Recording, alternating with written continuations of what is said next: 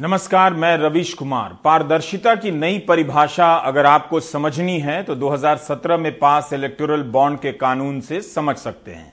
इस कानून के पास होने के बाद आप कभी नहीं जान सकते कि किस एक दल को कई सौ या कई हज़ार करोड़ रुपए का चंदा कौन सी कंपनी या कोई व्यक्ति दे रहा है। लेकिन चुनाव आयोग इस बात को लेकर चिंतित है कि नगद के रूप में बीस हज़ार रुपए तक का जो चंदा दिया जाता है, उसमें पारदर्शिता नहीं है। मतलब बीस हज़ार कैश कौन दे रहा है, पता चले तो इस तर्क से यह क्यों नहीं पता चले कि किसी एक दल को दस करोड़ या सौ करोड़ रुपए का चंदा कौन दे रहा है? अगर पारदर्शिता इतनी ज़रूरी है, तब तो चुनाव आयोग को यह लिखना चाहिए कि बॉन्ड खरीदने वाले का नाम पता चलना चाहिए। इससे पारदर्शिता आती है। क्या किसी भी कानून को आप पारदर्शी कह सकते हैं? जिसके कारण करोड़ों रुपए का चंदा देने वाले का नाम ही पता ना चले। यह दौर गोदी मीडिया का है सूचनाओं और सवालों पर खास तरह के नियंत्रण का। झूठ अब फेक न्यूज़ से आगे जा चुका है। सूचनाओं के प्रसार के बहुत सारे माध्यम आपकी जेब में हैं, फ़ोन में हैं, मगर सूचनाएँ नहीं है। सवाल करने के लिए नागरिकों को सूचनाएँ चाहिए और वो नहीं है। सूचनाओं को आप न्यूज़ या खबर भी कहते हैं। इनके नाम पर इवेंट कवर हो रहे हैं। उदाहरण के लिए आप कर्तव्य पथ के कवरेज और चीता के कवरेज से इसे समझ सकते हैं। चीता के कवरेज के नाम पर आपने ज़्यादातर प्रधानमंत्री को देखा होगा। ऐसे माहौल में चीता बचते हैं या नहीं यह सही भी है या नहीं, इस तरह के सवालों और जानकारियों से लैस कोई बहस या रिपोर्ट आपने कम देखी होगी। तो इस तरह से आप देख तो रहे हैं, मगर जान कुछ नहीं रहे। सूचना की जगह छवि बिठाई जा रही है। आप छवि को ही काम मान लेते हैं, परिणाम मान लेते हैं। सूचना तंत्र का उपभोग करने वाली आबादी का एक बड़ा हिस्सा अब ऐसा ही हो चुका है। आँखें हैं, मगर धसी हुई हैं। गाल पिचक गए हैं, कपार सिकुड़ गया है। इन चेहरों के भीतर इतनी ही चेतना बची हुई है कि वोटिंग मशीन पर उंगलियाँ दब जाती हैं। टेक्नोलॉजी ने कई तरह के माध्यम तो दे दिए टीवी नहीं तो यूट्यूब यूट्यूब नहीं तो इंस्टा इंस्टा नहीं तो ट्विटर ट्विटर नहीं तो फेसबुक। मगर सूचनाएँ कहाँ? सूचनाओं पर इतना सख्त पहरा है कि सवाल कर देने भर से रिपोर्टर की नौकरी चली जाती है। और अब तो सवाल करने वाले रिपोर्टर ही नौकरी पर नहीं रखे जाते। कहीं भी नई सूचना नहीं है, नए सवाल नहीं है, प्रचार ही सूचना है। स्क्रीन पर जो मानव चेहरे हैं, नारियल के उस फल की तरह हैं, जो पेड़ से गिरने के बाद जड़ों के आसपास पड़े पड़े सड़ते, गलते नज़र आने लग जाते हैं। जब इलेक्टोरल बॉन्ड का कानून पास हुआ, तब जनता ने स्वाभाविक सा लगने वाला यह सवाल क्यों नहीं किया कि 200 करोड़ का बॉन्ड कौन कंपनी कौन आदमी खरीद रहा है? उसके नाम पर कानून बनाकर पर्दा डाल दिया गया है। तब यह कानून पारदर्शी कैसे हो सकता है? जब जनता यह सवाल पूछने के लायक नहीं बची, तब वह इस प्रस्ताव के खतरों या खूबियों को कैसे समझ सकेगी, जिसे चुनाव आयोग ने कानून मंत्री के पास भेजा है।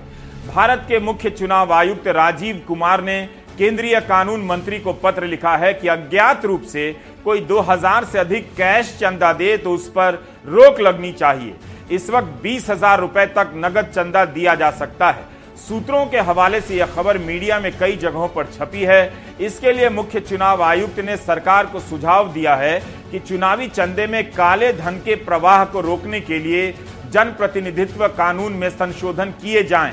हाल ही में चुनाव आयोग ने दो सौ चौरासी गैर मान्यता प्राप्त राजनीतिक दलों के खिलाफ कार्रवाई की है। इनमें से 250 से अधिक दल सक्रिय भी नहीं। इनमें से कईयों पर कर चोरी के आरोप हैं। आयोग ने अपनी जाँच में पाया कि कई दलों ने चंदे की रिपोर्ट में ज़ीरो दिखाया, लेकिन उनके खातों की ऑडिट करने पर पता चला कि चंदा लिया गया था। आयोग का यह भी सुझाव है कि किसी भी दल को 20 करोड़ से ज़्यादा नगद चंदा ना मिले, या जितना भी चंदा मिलता है उसका 20 प्रतिशत ही नगद चंदा मिले।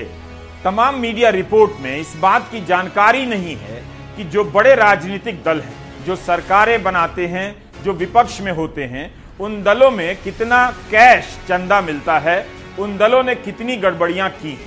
यह भी सुझाव है कि चुनाव में उम्मीदवार 2000 से ऊपर का जितना भी खर्चा करेगा, या तो चेक से करेगा या डिजिटल पेमेंट से करेगा। इसके लिए खाते खोलने होंगे अलग से, और सारा खर्चा इसी खाते से होगा। उम्मीदवार विदेशी चंदा नहीं ले सकेगा। नगद चंदा देने के खतरे हैं, लेकिन अब इसके सामने एक नया खतरा खड़ा हो गया है जो उससे भी बड़ा है। इलेक्टोरल बॉन्ड के ज़रिए दिया जाने वाला चंदा इस कानून को सुप्रीम कोर्ट में चुनौती दी गई है। कई महीनों के इंतज़ार के बाद खबरें आ रही हैं कि सुप्रीम कोर्ट इस मसले को जल्दी सुन सकता है। हमें देखना चाहिए कि इलेक्टोरल बॉन्ड के आने के बाद नगद चंदा की सीमा तय करने से कौन सा हम बड़ा लक्ष्य हासिल करना चाहते हैं। हालत ऐसी हो गई है कि जैसे ही डिजिटल पेमेंट या चेक से पेमेंट का ज़िक्र आता है मान लिया जाता है कि सब कुछ अब पारदर्शी हो जाएगा। 2017 में इलेक्टोरल बॉन्ड का कानून पास हुआ। इस साल वित्त मंत्री अरुण जेटली ने अपने बजट भाषण में कहा कि चंदा देने वाला चेक या अन्य पारदर्शी तरीके से चंदा देने से डरता है, घबराता है। क्योंकि उसे लगता है कि उसकी पहचान उजागर हो जाएगी, सरकार परेशान करेगी। चूँकि चेक से कोई चंदा नहीं देना चाहता था, इसलिए तत्कालीन वित्त मंत्री ने बॉन्ड का प्रस्ताव किया। मतलब आप बॉन्ड खरीद लें, आपका नाम किसी को पता नहीं चलेगा। जब करोड़ों रुपए के बॉन्ड खरीदने वालों के नाम छुपाए जा रहे हैं, तब दो हज़ार रुपए चंदा देने वाले आम लोगों के नाम क्यों बताए जाने चाहिए? यही नहीं, जिस खबर को सूत्रों के हवाले से छापा गया है कि एक आदमी या एक सोर्स से दो हज़ार रुपए ही कैश में चंदा दिया जा सकता है, लिया जा सकता है। यह तो 2017 में भी संसद में अरुण जेटली ने कहा था कि चुनाव आयोग ने सुझाव दिया है कि किसी राजनीतिक दल को कैश में 2000 से ज़्यादा चंदा नहीं दिया जा सकेगा। उस साल योगेंद्र यादव ने हिंदू में लिखा कि वित्त मंत्री अपने भाषण में दावा करते हैं कि चुनाव आयोग के सुझाव का पालन कर रहे हैं। लेकिन फाइनेंस बिल में कुछ और है। फाइनेंस बिल में बीस हज़ार तक कैश चंदा देने की सीमा को नहीं बदला गया है। मंत्री ने केवल प्रस्ताव भर किया है, फैसला नहीं। स्क्रोल में एसोसिएशन फॉर डेमोक्रेटिक रिफॉर्म के जगदीप छोकर का बयान छपा था कि इससे खास फ़ायदा नहीं होगा। अब राजनीतिक दल उन्नीस रुपए का चंदा दिखाने लग जाएँगे। उन्होंने कहा कि जहाँ तक राजनीतिक दलों के चंदे के सोर्स का सवाल है, सत्तर प्रतिशत चंदे के सोर्स का पता ही नहीं चलता, अनाम रह जाता है। देखिए, ये भेदभाव तो है ही कि जो कम चंदा देगा, उसको नाम पता बताना पड़ेगा, और जो ज़्यादा चंदा देगा, उसको नाम पता नहीं बताना पड़ेगा। तो ये तो सीधा सीधा भेदभाव है, और इसकी वजह यही है कि जो लोग ज़्यादा करोड़ों में चंदा देते हैं, उनके लिए सरकार सहानुभूति पूर्ण होती है और जो लोग कम चंदा देते हैं, वो तो देते रहते हैं, उसका तो कोई ज़्यादा फ़ायदा होता नहीं है। एक एक हज़ार अगर कोई देगा तो कितने हज़ार देना पड़ेगा कि कोई आदमी सीधे सीधे एक करोड़ दे देगा, दस करोड़ दे देगा, दो सौ करोड़ दे देगा। तो ये कम चंदा देने वाले और ज़्यादा चंदा देने वाले में भेदभाव बिल्कुल है।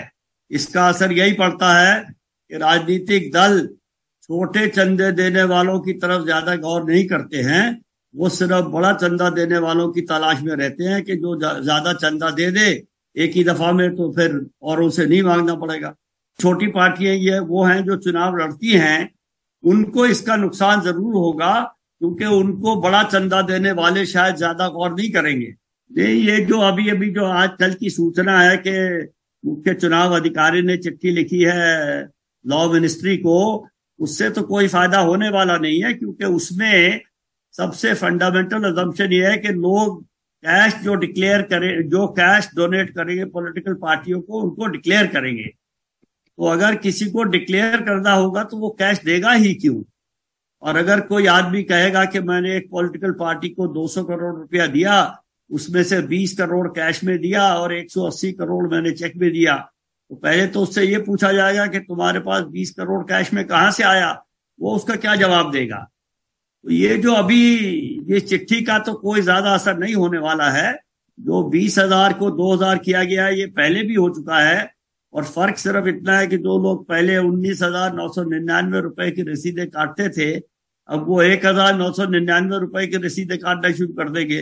फ़र्क इससे ज़मीन पे कुछ नहीं पड़ेगा। नियम तो ऐसा हो कि चाहे बॉन्ड खरीदने वाला हो, या चेक से देने वाला हो, या नगद देने वाला हो, सबका हिसाब पारदर्शी तरीके से जनता के बीच मौजूद हो।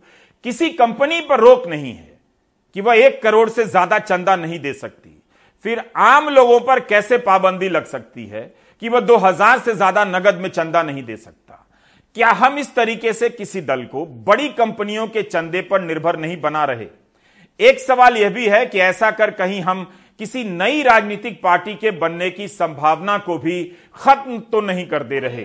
उदाहरण के लिए जब कांशीराम अपनी विचारधारा को लेकर चल रहे थे, तब अक्सर कहा करते थे कि कंपनी वाले लोग बड़े पूंजीपति, उनकी पार्टी को चंदा नहीं देते हैं, इसलिए आम लोगों से कैश में चंदा लेते हैं। अगर ऐसा कानून तब होता कि कोई राजनीतिक दल 20 करोड़ से ज़्यादा कैश में चंदा नहीं ले सकता है तब क्या बसपा जैसी कोई पार्टी होती? क्या तब इस पार्टी के कारण देश को स्वतंत्र रूप से दलित मुख्यमंत्री मिलती? अक्सर जब कोई नई विचारधारा जन्म लेती है तो आम लोग अपनी जेब से चंदा देकर उस पार्टी को वर्षों तक चलाते हैं। हमारा सवाल साफ़ है, कितने करोड़ का बॉन्ड खरीदें, उस पर कोई सीमा नहीं तो कितना चंदा कैश में देंगे, उस पर सीमा कैसे हो सकती है? वैसे भी बीस हज़ार से ऊपर जो कैश देते हैं उनका पैन नंबर बताना होता है। तब इसे घटाकर 2000 क्यों किया जा रहा है? इससे तो ज़्यादा से ज़्यादा आम लोगों की पहचान उजागर हो जाएगी। एक तरीके से विपक्ष के ऊपर छोटी पार्टियों के ऊपर जिन जो जिन पार्टीज़ का फंडिंग जो है क्राउड फंडिंग होता है। जैसे हमारी पार्टी है। हमारी पार्टी क्राउड फंडिंग होता है। गरीब लोग हैं मजदूर लोग हैं जो सौ सौ दो दो सौ पाँच पाँच सौ हज़ार दो हज़ार रुपए का चंदा देते हैं। वो कहाँ से इलेक्ट्रोल बॉन्ड लाएँगे? क्या हमारी पार्टी का बेस इलेक्ट्रोल बॉन्ड वाला है? और हमारी पार्टी वैसे भी कॉरपोरेट फंडिंग लेती नहीं है। तो सबसे पहले रिफॉर्म होना चाहिए जो इलेक्ट्रोल बॉन्ड्स हैं वो खत्म होना चाहिए। क्यों? क्योंकि किसी जो हमने पीछे का डेटा देखा है more than 80 percent electoral bonds एक ही पार्टी को जा रहे हैं सरकारी पार्टी को जा रहे हैं। और आज की डेट में किसी की हिम्मत नहीं है किसी कॉरपोरेट हाउस की कि वो विपक्ष को पैसा दे दे, क्योंकि they will be screwed upon अगर बड़े राजनीतिक दल अपनी तरफ़ से गलत जानकारी देते हैं, तब कार्रवाई क्यों नहीं होती? जिस तरह से छोटे और गैर मान्यता प्राप्त दलों के खिलाफ कार्रवाई हो जाती है। एसोसिएशन फॉर डेमोक्रेटिक रिफॉर्म के जगदीप छोकर ने दवायर में लिखा है कि 2014 में दिल्ली हाईकोर्ट ने बीजेपी और कांग्रेस दोनों को इस बात के लिए दोषी पाया कि विदेशी चंदे से संबंधित एफसीआरए कानून का उल्लंघन किया गया है और छह महीने के भीतर इन दोनों दलों के खिलाफ कार्रवाई होनी चाहिए, मगर कार्रवाई नहीं हुई। उल्टा बैकडेट से इस कानून में बदलाव कर दिया गया। कई खबरें मिल जाएँगी जिससे पता चलता है कि सरकार बनाने वाली और सरकार में हिस्सा लेने वाली पार्टियाँ अपने चंदे का हिसाब सही तरीके से नहीं देती हैं, समय से भी नहीं देती हैं और उनके खिलाफ कोई कार्रवाई नहीं होती है। बिज़नेस स्टैंडर्ड की से खबर को देखिए। दिसंबर 2014 की है। इसमें कहा गया है कि एनसीपी और सीपीआई ने बताया है कि उनकी पार्टी को केवल 15 और 44 लोगों ने ही बीस हज़ार से अधिक का चंदा दिया। इसी रिपोर्ट में है कि बीजेपी अकेली राष्ट्रीय पार्टी है जिसने 2013-14 में बीस हज़ार से अधिक का चंदा देने वालों की सालाना रिपोर्ट चुनाव आयोग को नहीं दी। ईडीआर की रिपोर्ट है कि बहुजन समाज पार्टी ने कह दिया कि उसे बीस हज़ार से अधिक का किसी ने चंदा ही नहीं दिया। बिज़नेस स्टैंडर्ड की यह रिपोर्ट 2014 की है, जिससे पता चलता है कि बड़े राजनीतिक दल भी चंदा देने वालों के बारे में कितनी सही जानकारी देते हैं। मगर इनके खिलाफ उस तरह की कार्रवाई नहीं होती जिस तरह से गैर मान्यता प्राप्त 250 दलों के खिलाफ कार्रवाई हो गई। राजनीतिक दल इस समय electoral bond cheque digital payment cash के रूप में चंदा ले सकते हैं। इस चंदे में इलेक्टोरल बॉन्ड का हिस्सा बहुत बड़ा हो चुका है। इस सवाल को देखना चाहिए। एक समय नियम था कि कोई कंपनी अपने मुनाफे का केवल साढ़े सात प्रतिशत तक ही किसी दल को चंदा दे सकती है और जिसे चंदा दिया जाएगा, उसका हिसाब कंपनी अपने बही खाते में दर्ज करेगी। सरकार ने इस नियम को बदल दिया।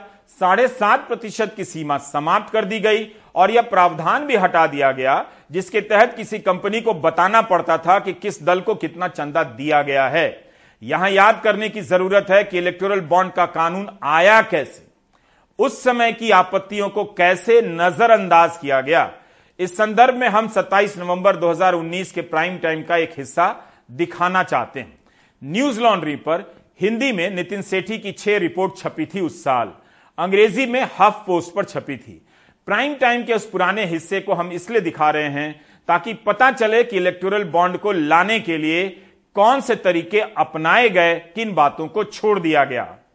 नितिन सेठी की पहली रिपोर्ट काफ़ी खतरनाक लगती है। इलेक्टोरल बॉन्ड के लिए शुरू में जो कॉन्सेप्ट नोट बना वित्त मंत्रालय के भीतर, वो किसी अधिकारी के लेटर पैड पर नहीं था, आधिकारिक कागज़ पर नहीं था, बल्कि सादे कागज़ पर था। ना तो सादे कागज़ पर तारीख थी और ना ही किसी का दस्तखत।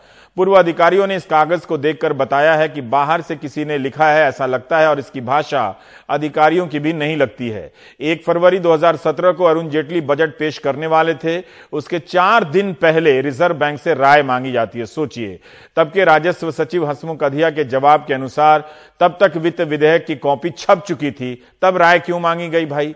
फिर फिर भी रिज़र्व बैंक इलेक्टोरल बॉन्ड को लेकर कई आपत्तियाँ दर्ज कराता है, जिसे नजरअंदाज कर दिया जाता है। रिज़र्व बैंक की आपत्ति गोपनीयता को लेकर थी तो जवाब मिला कि दान देने की गोपनीयता इसका उद्देश्य है। दे, देने वाले का पता न चले यह मकसद बजट पेश करने से चार दिन पहले एक सीनियर टैक्स अफसर को कुछ गड़बड़ियाँ नज़र आती हैं। यही कि इलेक्टोरल बॉन्ड से बड़े कॉरपोरेशन अपनी पहचान छिपाते हुए असीमित धन अकूत संपदा धन राजनीतिक दलों को दे सकते हैं। यह तभी संभव हो सकता है जब भारतीय रिज़र्व बैंक के अधिनियम में बदलाव किया जाए। उसी दिन वित्त मंत्रालय रिज़र्व बैंक के डिप्टी गवर्नर को ईमेल भेजकर त्वरित टिप्पणी माँगता है। सोचिए 30 जनवरी 2017 को रिज़र्व बैंक कहता है कि उसके अधिनियम में संशोधन से गलत परंपरा की शुरुआत होगी। मनी लॉन्ड्रिंग इस इस बॉन्ड से बढ़ जाएगी। पैसा किसी तीसरी पार्टी का होगा और खरीदने वाला कोई और होगा। इससे पारदर्शिता का लक्ष्य पूरा नहीं होगा। यहाँ आपत्ति वाली बात इसलिए महत्वपूर्ण है क्योंकि राज्यसभा में सांसद मोहम्मद नदीमुल हक ने सवाल पूछा कि क्या किसी ने इस कानून को लेकर आपत्ति दर्ज कराई थी? तब सदन में वित्त राज्य मंत्री ने कह दिया, किसी ने आपत्ति दर्ज नहीं कराई। जब यह कानून पास हो गया, उसके बाद चुनाव आयोग ने कानून व न्याय मंत्रालय से कहा कि यह कानून पारदर्शी नहीं है। फिर से 2019 के प्राइम टाइम का एक छोटा सा हिस्सा देखिए। इलेक्टोरल बॉन्ड के ज़रिए राजनीतिक दलों की विदेशी सोर्स से अवैध चंदे को छिपाने में मदद मिलेगी। संदिग्ध चंदा देने वाला शेल कंपनियाँ बना लेगा कागज़ी यानी फर्जी, और काला धन राजनीतिक दलों के खाते में जाकर खप जाएगा, सफ़ेद हो जाएगा। पैसे का सही स्रोत कभी सामने नहीं आएगा। आयोग चाहता था कि इलेक्टोरल बॉन्ड वापस ले लिया जाए। सोचिए, कानून मंत्रालय ने इन आपत्तियों को वित्त मंत्रालय के पास भेज दिया। वित्त मंत्रालय ने इसे अनदेखा किया। फिर भी अक्टूबर 2018 के अंत तक चुनाव आयोग इलेक्टोरल बॉन्ड को वापस लेने की बात करता रहा। इसके लिए कई बार रिमाइंडर भी भेजा गया, लेकिन वित्त मंत्रालय ने अनदेखा किया।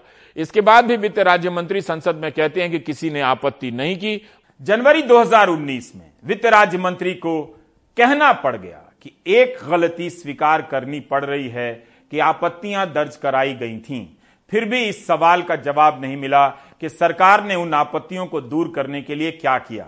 नितिन सेठी ने छह रिपोर्ट की एक सीरीज़ की थी। यही नहीं, जिन दस्तावेजों के आधार पर उन्होंने रिपोर्ट छापी, उसे भी पब्लिक कर दिया ताकि देश की जनता और सरकारी एजेंसियाँ देख सकें कि इलेक्टोरल बॉन्ड का कानून किस तरह से लाया गया। नितिन सेठी की रिपोर्ट में दावा किया गया कि वित्त विधेयक छपने के बाद रिज़र्व बैंक से सुझाव मांगा जाता है। अभी तक इलेक्टोरल बॉन्ड के ज़रिए कई हज़ार करोड़ रुपए का चंदा राजनीतिक दलों के पास आया है। एडीआर की रिपोर्ट के अनुसार इसका बड़ा हिस्सा बीजेपी को मिल रहा है। सवाल है, हज़ारों करोड़ रुपए का बॉन्ड कौन खरीद रहा है? अगर उसकी कोई कंपनी है तो उस कंपनी के फ़ायदे के लिए सरकार क्या क्या कर रही है, यह सब कैसे पता चलेगा? देखिए, इलेक्टोरल बॉन्ड से यह पता लग सकता है कि एक हज़ार रुपए के बॉन्ड कितने बिके, एक करोड़ रुपए के बॉन्ड कितने बिके, सौ करोड़ रुपए के बॉन्ड कितने बिके। ये नहीं पता चल सकता कि कम दाम या कम डिनोमिनेशन वाले बॉन्ड किसने खरीदे और ज़्यादा वाले किसने खरीदे। लेकिन ये ज़रूर है कि करीब 90 से पचानवे प्रतिशत जो बॉन्ड खरीदे जाते हैं, वो 100 करोड़ या 100 करोड़ से ज़्यादा के होते हैं। एक हज़ार रुपए का बॉन्ड तो शायद ही किसी ने खरीदा हो, एक प्रेस रिपोर्टर ने ज़रूर खरीदा था शुरू शुरू में उसको चेक करने के लिए कि उस पर नंबर गलत है कि नहीं। बाकी छोटे डिनोमिनेशन के बॉन्ड बिल्कुल नहीं बिकते और बड़े डिनोमिनेशन के बॉन्ड ज़्यादा बिकते हैं। उससे यही ज़ाहिर होता है कि राजनीतिक दलों को बड़ी मात्रा में चंदा मिलता है और बड़ी मात्रा में जहाँ से चंदा मिलता है उनके बारे में तो फिर राजनीतिक दलों को वाकई में ध्यान देना पड़ता है, क्योंकि जहाँ से पैसा आता है, उसकी तरह उसकी, उसको खुश रखने की कोशिश की जाती है और उनके काम किए जाते हैं। मनरेगा में किसे मजदूरी मिलती है, सरकार उनका नाम, फ़ोटो और बैंक का नाम, सब वेबसाइट पर डाल देती है। लेकिन सरकार बनाने के लिए, चुनाव लड़ने के लिए राजनीतिक दल किससे चंदा ले रहे हैं, उनका नाम वेबसाइट पर नहीं डाला जाता। और आपने मान भी लिया कि बॉन्ड से राजनीति में काला धन समाप्त हो गया है। यह खबर इसी साल जून की है। कई जगहों पर छपी है, मगर इसकी पड़ताल रिपोर्टर्स कलेक्टिव ने ही की है, जिसके पत्रकार नितिन सेठी ने इलेक्टोरल बॉन्ड को लेकर एक साथ छह रिपोर्ट की थी। इस रिपोर्ट के अनुसार इलेक्टोरल बॉन्ड से केवल 19 राजनीतिक दलों को ही बॉन्ड मिला है। इसमें 2017-18 और 2019-20 के बीच जितने भी बॉन्ड खरीदे गए, सड़सठ प्रतिशत से ज़्यादा का बॉन्ड बीजेपी के पास गया। इस दौरान बासठ सौ करोड़ के बॉन्ड खरीदे गए। क्या जनता को नहीं दिख रहा कि बॉन्ड के ज़रिए एक ही राजनीतिक दल आर्थिक रूप से शक्तिशाली होता जा रहा है? क्या इससे राजनीति में असंतुलन और निरंकुशता पैदा नहीं हो सकती है? कनाडा में जो नियम कंपनी के लिए है, वही व्यक्ति के लिए भी है। वहाँ आप चाहे व्यक्ति हैं या कंपनी 1625 कनेडियन डॉलर से ज़्यादा का चंदा नहीं दे सकते। कनाडा के इस कानून का एक मकसद यह भी है कि चुनावी राजनीति पर पैसे का प्रभाव कम हो। इसे आप एक और एंगल से समझ सकते हैं। अगर आप एक ही कंपनी से सैकड़ों करोड़ों रुपए का चंदा ले ले तो सरकार में आकर उसी का काम करेंगे। एयरपोर्ट से लेकर, बंदरगाह से लेकर रेलवे की ज़मीन उसी कंपनी को मिलेगी। मूल बात है कि चुनाव में जितना ज़्यादा पैसा आएगा, चुनाव कभी भी मुक्त और निष्पक्ष नहीं हो सकता है। अब पूजा भारद्वाज की रिपोर्ट देखते हैं। पुणे के एक किसान ने आत्महत्या कर ली है, मगर उसके पहले किसान ने प्रधानमंत्री को पत्र लिखा है, उन्हें जन्मदिन की बधाई दी है। महाराष्ट्र में किसान सबसे ज़्यादा आत्महत्या करने को मजबूर हो रहे हैं। मगर उनको इस हताशा से बाहर निकालने के उपाय किसी को दिख नहीं रहे। महाराष्ट्र में बारिश से फ़सल बर्बादी की ऐसी तस्वीरें लगातार सामने आ रही हैं और इससे परेशान किसानों की आत्महत्या के मामले भी। महाराष्ट्र के पुणे ज़िले में एक 42 वर्षीय किसान ने फ़सल का उचित दाम नहीं मिलने पर प्रधानमंत्री नरेंद्र मोदी को जन्मदिन की बधाई देकर खुदकुशी कर ली। पुणे ज़िले के जुन्नर तहसील के वडगांव आनंद गाँव में 17 सितंबर को दशरथ लक्ष्मण केदारी नाम के किसान ने ये चिट्ठी लिखकर मौत को गले लगा लिया। इनकी प्याज की खेती थी, लेकिन फ़सल का संतोषजनक मूल्य नहीं मिलने से हताश थे। मरने से पहले केदारी ने खत में लिखा था हमारे पास पैसे नहीं हैं। साहूकार इंतज़ार करने को तैयार नहीं है। क्या करें? हम प्याज को बाज़ार तक ले जाने का जोखिम भी नहीं उठा सकते। आप बस अपने बारे में सोच रहे हैं, मोदी साहब। आपको उत्पाद के लिए गारंटीकृत मूल्य प्रदान करना होगा। आप कृषि पर नियंत्रण नहीं रख पा रहे हैं। किसानों को क्या करना चाहिए? फाइनेंस वाले धमकाते हैं और सहकारी समिति के अधिकारी गाली गलौज करते हैं। न्याय के लिए हम किसके पास जाएँ? आज मैं आपकी निष्क्रियता के कारण आत्महत्या करने को मजबूर हूँ। कृपया हमें फ़सलों की कीमत दें जो हमारा अधिकार है। आपको जन्मदिन की हार्दिक शुभकामनाएँ मोदी साहब। मी आशा शांताराम वाघमारे। बीते सात सालों में तिरपन हज़ार से ज़्यादा किसानों ने आत्महत्या की है। किसानों की आय दुगनी करने का वादा था लेकिन हर घंटे एक किसान आत्महत्या करने पर मजबूर है। किसान विरोधी कानून लाने वाले मोदी सरकार ने खेती की लागत बढ़ा दी और बजट का हिस्सा घटा दिया। कांग्रेस एनसीपी को केंद्र और राज्य सरकार को घेरने का मौका मिला। पुणे के किसान केदारी जी ने कहा है, मोदी जी है और उनकी सरकार की विफलता है। और यह कितनी बड़ी विडंबना है कि 2022 में जब हम बात कर रहे हैं तो एक्चुअली तो किसानों की आय दोगुनी करने का दावा किया गया था। दोगुनी करना तो छोड़ दीजिए, आज हर घंटे एक से ज़्यादा किसान आत्महत्या कर रहा है। किसानों के खिलाफ तीन काले कानून लाने की कोशिश करी और उसके बाद मुँह की खानी पड़ी और कानून वापस लेने पड़े, लेकिन कानून थोपे गए थे और उसके चलते किसानों की शहादत हुई। वहीं एनसीपी मुखिया शरद पवार ने सीएम शिंदे के हाल के कई गणेश पंडालों के दौरे पर तंज कसते हुए कहा कि किसानों की आत्महत्या के बीच राज्य की सत्ता में बैठे लोग पहले प्राथमिकता तय करें कि क्या मनाना चाहिए। पुणे में किसान की आत्महत्या से मैं आहत हूँ।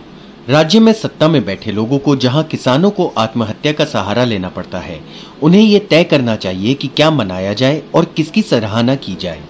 राज्य में सत्ता में रहने वालों को अपनी प्राथमिकताएँ तय करनी चाहिए।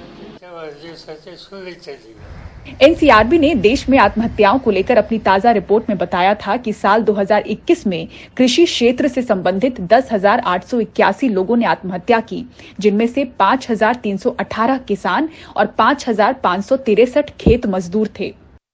रिपोर्ट के अनुसार कृषि क्षेत्र से जुड़े सर्वाधिक संख्या में सैंतीस दशमलव तीन फ़ीसदी लोगों ने महाराष्ट्र में आत्महत्या की। महाराष्ट्र के किसान मुख्य तौर पर कृषि कर्ज के चलते आत्महत्या करते हैं। मुंबई से पूजा भारद्वाज, एनडीटीवी इंडिया। बंगाल में कथित रूप से शिक्षक घोटाले को लेकर ईडी ने चार्जशीट पेश कर दी है। इस चार्जशीट में दावा किया गया है कि बर्खास्त कर दिए गए शिक्षा मंत्री और तृणमूल कांग्रेस के नेता पार्थ चटर्जी और उनकी सहयोगी अर्पिता मुखर्जी के पास से 100 करोड़ से अधिक की चल अचल संपत्ति बरामद हुई है।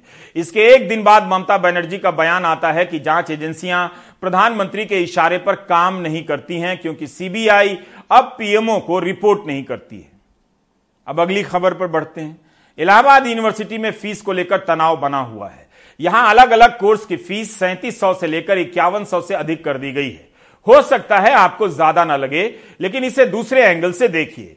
इस देश में मुश्किल से लोग पच्चीस हज़ार रुपया महीना कमा पाते हैं। जो पच्चीस हज़ार महीना कमा लेता है वह चोटी के दस प्रतिशत लोगों में आ जाता है। यही नहीं, प्रधानमंत्री के आर्थिक सलाहकार समिति के अध्यक्ष विवेक देबराय का कहना है कि भारत एक निम्न मध्यम वर्गीय देश है। एक निम्न मध्यम वर्गीय देश में इक्यावन सौ की फ़ीस बहुत ज़्यादा है।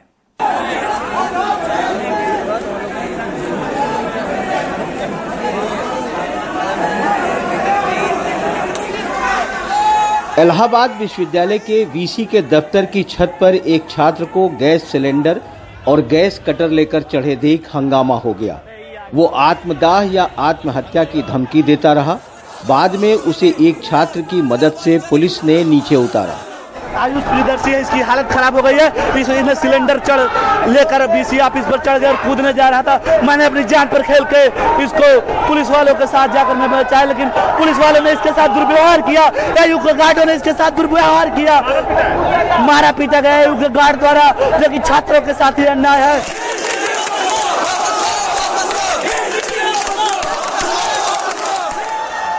अपने आंदोलन के पंद्रहवें दिन सैकड़ों की तादाद में इकट्ठा छात्रों ने मंगलवार को वीसी दफ्तर का घेराव किया। कुछ और छात्रों ने आत्मदाह की कोशिश की। पुलिस से इनकी झड़प भी हुई। कम से कम सौ छात्र पेट्रोल डाले हैं अपने ऊपर और पी भी लिए हैं और यहाँ हज़ारों की संख्या में छात्र अपने पेट्रोल अपने पे डालेंगे। अगर हमार, हमारी मांग है चार सौ पचास फ़ीस वृद्धि के विरोध में। वापस लो भारी संख्या में मौजूद पुलिस बल को छात्रों पर काबू पाने में मशक्कत करनी पड़ी।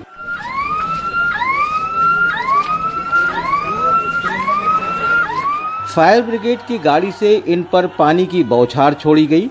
किसी तरह पुलिस भरोसा दिलाने में कामयाब रही कि विश्वविद्यालय प्रशासन से उनकी बात कराई जाएगी। कल की तरह आज भी इनका जो छात्र हैं, इनका प्रदर्शन जारी था।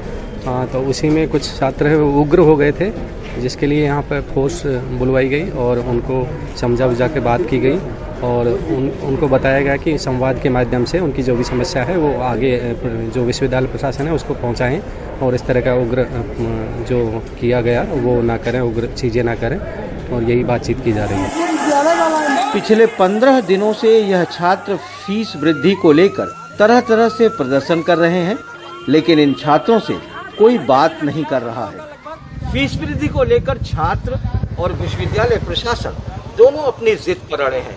लेकिन ये मसला जिद से नहीं, बल्कि आपसी समझ से हल हो सकता है, क्योंकि विश्वविद्यालय प्रशासन का प्राइवेट इंस्टीट्यूट से फ़ीस की तुलना करना कहीं से उचित नहीं है।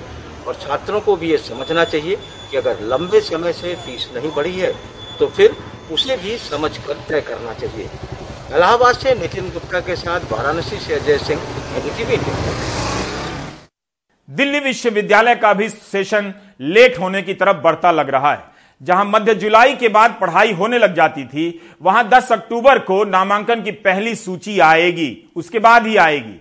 विश्वविद्यालय ने छात्रों से अपील की है कि ज़्यादा से ज़्यादा कॉलेज चुने, लेकिन कई छात्र ऐसे भी हैं जिनका दाखिला एक छोटी सी गलती के कारण नहीं हो पा रहा है। दिल्ली विश्वविद्यालय के छात्र सागर चौधरी सी परीक्षा के रिज़ल्ट आने के बाद नए छात्रों की दाखिले में मदद करते हैं। इनके पास रोज सैकड़ों छात्र अपनी समस्या लेकर आते हैं। मंगलवार को सागर चौधरी इन छात्रों की समस्या दूर करने के लिए दिल्ली विश्वविद्यालय के डीन से मिलने पहुँचे। इनका कहना है कि कई छात्रों ने तीन ही विषय की परीक्षा दी, चौथा छूट गया। वो छात्र डीयू के दाखिले की रेस से बाहर हो गए हैं। सीयूटी के परीक्षा फॉर्म और रजिस्ट्रेशन के ऑनलाइन फॉर्म भरने में हुई गलती ठीक नहीं हो पा रही है। ढाई सौ रूपए लेकर रजिस्ट्रेशन सबका हो रहा है। बाद में उनको पता चलता है कि वो योग्य नहीं है। आठ सौ मार्क्स में तो उसका परसेंटाइल बन सकता है। जो दिल्ली यूनिवर्सिटी चाहे तो उसे भी एडमिशन दे सकता है। क्योंकि पहली बार ऐसा हो रहा है अगर कोई मिस्टेक भी हो रही तो दिल्ली यूनिवर्सिटी को एक्सेप्ट करनी चाहिए और बच्चों के फ्यूचर के साथ फ्रॉड नहीं करना चाहिए। उन्हें एडमिशन अगर दिया जाए तो दे, दे देना चाहिए। उधर परसेंटाइल और नॉर्मल नंबरों को लेकर साइंस के छात्रों के तमाम सवाल हैं। साइंस विषय की सी परीक्षा देकर ह्यूमैनिटीज विषयों पर ऑनर्स करने वाले छात्रों के नॉर्मल नंबर कम आने की शिकायत है। इस वजह से उनको मनपसंद कॉलेज मिलने में दिक्कत है। इस बाबत छात्रों के सवाल लेकर जब हम दिल्ली विश्वविद्यालय के वाइस चांसलर योगेश सिंह के पास पहुँचे तो उनकी सफ़ाई दूसरी थी। अब आप क्या कर रहे हो कि परसेंटाइल भी साथ में देख रहे हो। परसेंटाइल एक दूसरी व्यवस्था है नॉर्मलाइज मार्क एक और अलग व्यवस्था है। ये बहुत बड़ी एकेडमिक डिबेट है। इसमें कोई एक सोल्यूशन निकालना किसी के लिए भी सरल नहीं है। अगर आप साइंस में एडमिशन लेना चाहते थे साइंस से तब तो आपको कोई डिसएडवांटेज था ही नहीं। लेकिन जब आप स्ट्रीम चेंज करके उधर आ रहे हैं वहाँ पर के जो स्टूडेंट्स हैं उनके साथ जब आप कम्पीट कर रहे हैं तो यहाँ जो नॉर्मलाइज स्कोर आपने लिया है आपका वही लागू होगा। उसका फर्दर नॉर्मलाइजेशन जो इसको हम बोलते हैं वो तो पॉसिबल नहीं है। उसमें तो इस तरफ़ के बच्चों को फिर नुकसान होगा। वो तो कोई उसका तो कोई अंत ही नहीं है इस चीज़ का। वहीं जामिया विश्वविद्यालय और जेएनयू जैसे विश्वविद्यालय दाखिले के लिए अभी एनटीए से डेटा आने का इंतज़ार कर रहे हैं। सीयूटी की प्रवेश परीक्षा का फॉर्म भरने से लेकर परिणाम आने के बाद में यूनिवर्सिटी का रजिस्ट्रेशन तक कराने में कई ऐसी छोटी छोटी गलतियाँ छात्रों ने की हैं, जिसके वजह से या तो अब वो दफ्तरों के चक्कर काट रहे हैं, या फिर उनका साल खराब होने की नौबत आ गई है। एनटीए को चाहिए कि ऐसे छात्रों की परेशानी को जानकर कोई ऐसा बीच का रास्ता निकाले, जिससे उनका साल खराब ना हो। दिल्ली से हरकिशन शर्मा के साथ रवीश रंजन शुक्ला, एनडीटीवी इंडिया। पुरानी पेंशन की बहाली को लेकर जिन लोगों ने लड़ाई लड़ी उनकी मेहनत साकार होती लग रही है। राजस्थान, छत्तीसगढ़, झारखंड में पुरानी पेंशन बहाल हो गई है। पंजाब में भी मुख्यमंत्री मान ने घोषणा कर दी है।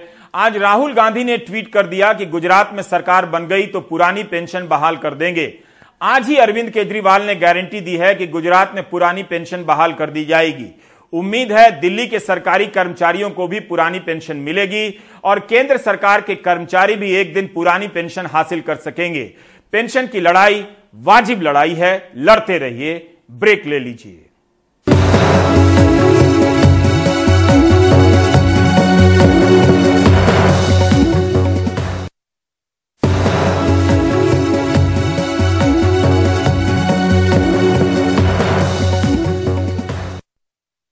वीडियो वायरल ना हो तो बहुत सारी सच्चाई का पता ना चले। कई बार लगता है कि वीडियो अपने आप में पत्रकार बन गया है। जो काम पत्रकारों को करना चाहिए, वो वीडियो वायरल होकर कर दे रहा है। वरना आप जान ही नहीं पाते कि कबड्डी के खिलाड़ियों को शौचालय में खाना परोसा जा रहा था। यह घटना सहारनपुर की है।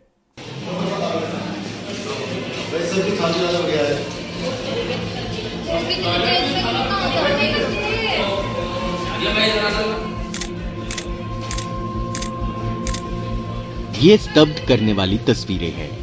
टॉयलेट के भीतर खाना रखने और परोसे जाने की। चार दिन पहले सहारनपुर में एक राज्य स्तरीय टूर्नामेंट के दौरान ये वाक्य हुआ। वीडियो में दिख रहा है कि लड़कियाँ टॉयलेट के भीतर अलग अलग बर्तनों में रखे चावल और सब्ज़ियाँ ले रही हैं।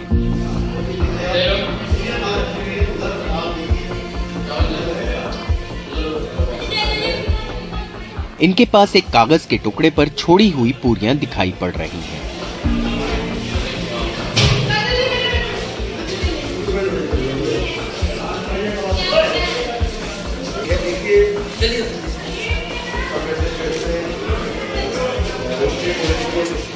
इस एक मिनट के वीडियो में कैमरा पैन होकर यूरिनल और वॉश बेसिन दिखाता है और फिर उसके दरवाजे के पास फर्श पर रखे चावल की प्लेट दिखाता है। खिलाड़ी खाना लेकर बाहर जाते देखे जा सकते हैं। एक अन्य वीडियो में कामगार बर्तन उठाकर उसे बाहर ले जाता है, जहाँ खाना पकाया जा रहा है। ये मामला सामने आने के बाद राज्य सरकार ने सहारनपुर स्पोर्ट्स ऑफिसर को निलंबित कर दिया है। उसने दावा किया था कि जगह की कमी से खाना चेंजिंग रूम में रखा गया था। नहीं नहीं, बात बाथरूम में नहीं कराया जा रहा असल में स्विमिंग पूल के अंदर क्योंकि खाने की बारिश हो रही है, इसलिए स्विमिंग पूल के अंदर खाने का अरेंजमेंट किया गया है। और जो उनका खाना है, जो स्विमिंग पूल का जो चेंजिंग रूम होता है, उसके अंदर उसको खाने का सामान को रखना, क्योंकि वही एक जगह बैठ रही है। यहाँ पर निर्माणाधीन पूरे स्टेडियम चल रहा है। कहीं जगह नहीं, आप खुद भी देख सकते हैं। तो वहाँ पर जाके खाने का व्यवस्था की जाए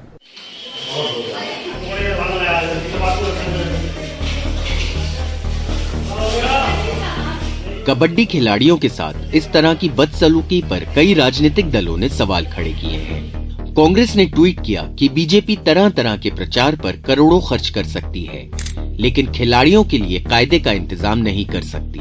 वाईएसआर ने ट्वीट किया, यूपी में कबड्डी खिलाड़ियों को टॉयलेट में खाना दिया गया। क्या बीजेपी इस तरह खिलाड़ियों का सम्मान करती है? शर्मनाक। आरएलडी अध्यक्ष जयंत सिंह ने इसे अपमानजनक बताया। इसी संबंध में जो भी अव्यवस्थाएँ पाई पाई गई गई थी, इसमें एक जाँच मैंने भी एडीएम एफ़ को दिया है और वो जो भी बिंदु हैं, उन सभी बिंदुओं पर दो तीन दिन तीन दिन के भीतर जो है रिपोर्ट देंगे। रिपोर्ट के बाद इसमें जो है, जो भी और आवश्यक कार्रवाई रहेगी और शासन को जो भी जिस तरीके से अवगत कराना है, वो हम हम हम लोग शासन को भी अवगत कराएँगे। इस कहानी की सबसे अजीबो गरीब बात शायद ये है कि सरकारी अफसर ये बहाना मार रहे हैं या ये एक्सक्यूज दे रहे हैं कि उनके पास और कोई जगह नहीं थी कबड्डी के खिलाड़ियों को खाना सर्व करने के लिए टॉयलेट के अलावा। सहारनपुर में अशोक कुमार और राजेश गुप्ता के साथ आलोक पांडे, एनडीटीवी इंडिया। आप देख रहे थे प्राइम टाइम, नमस्कार।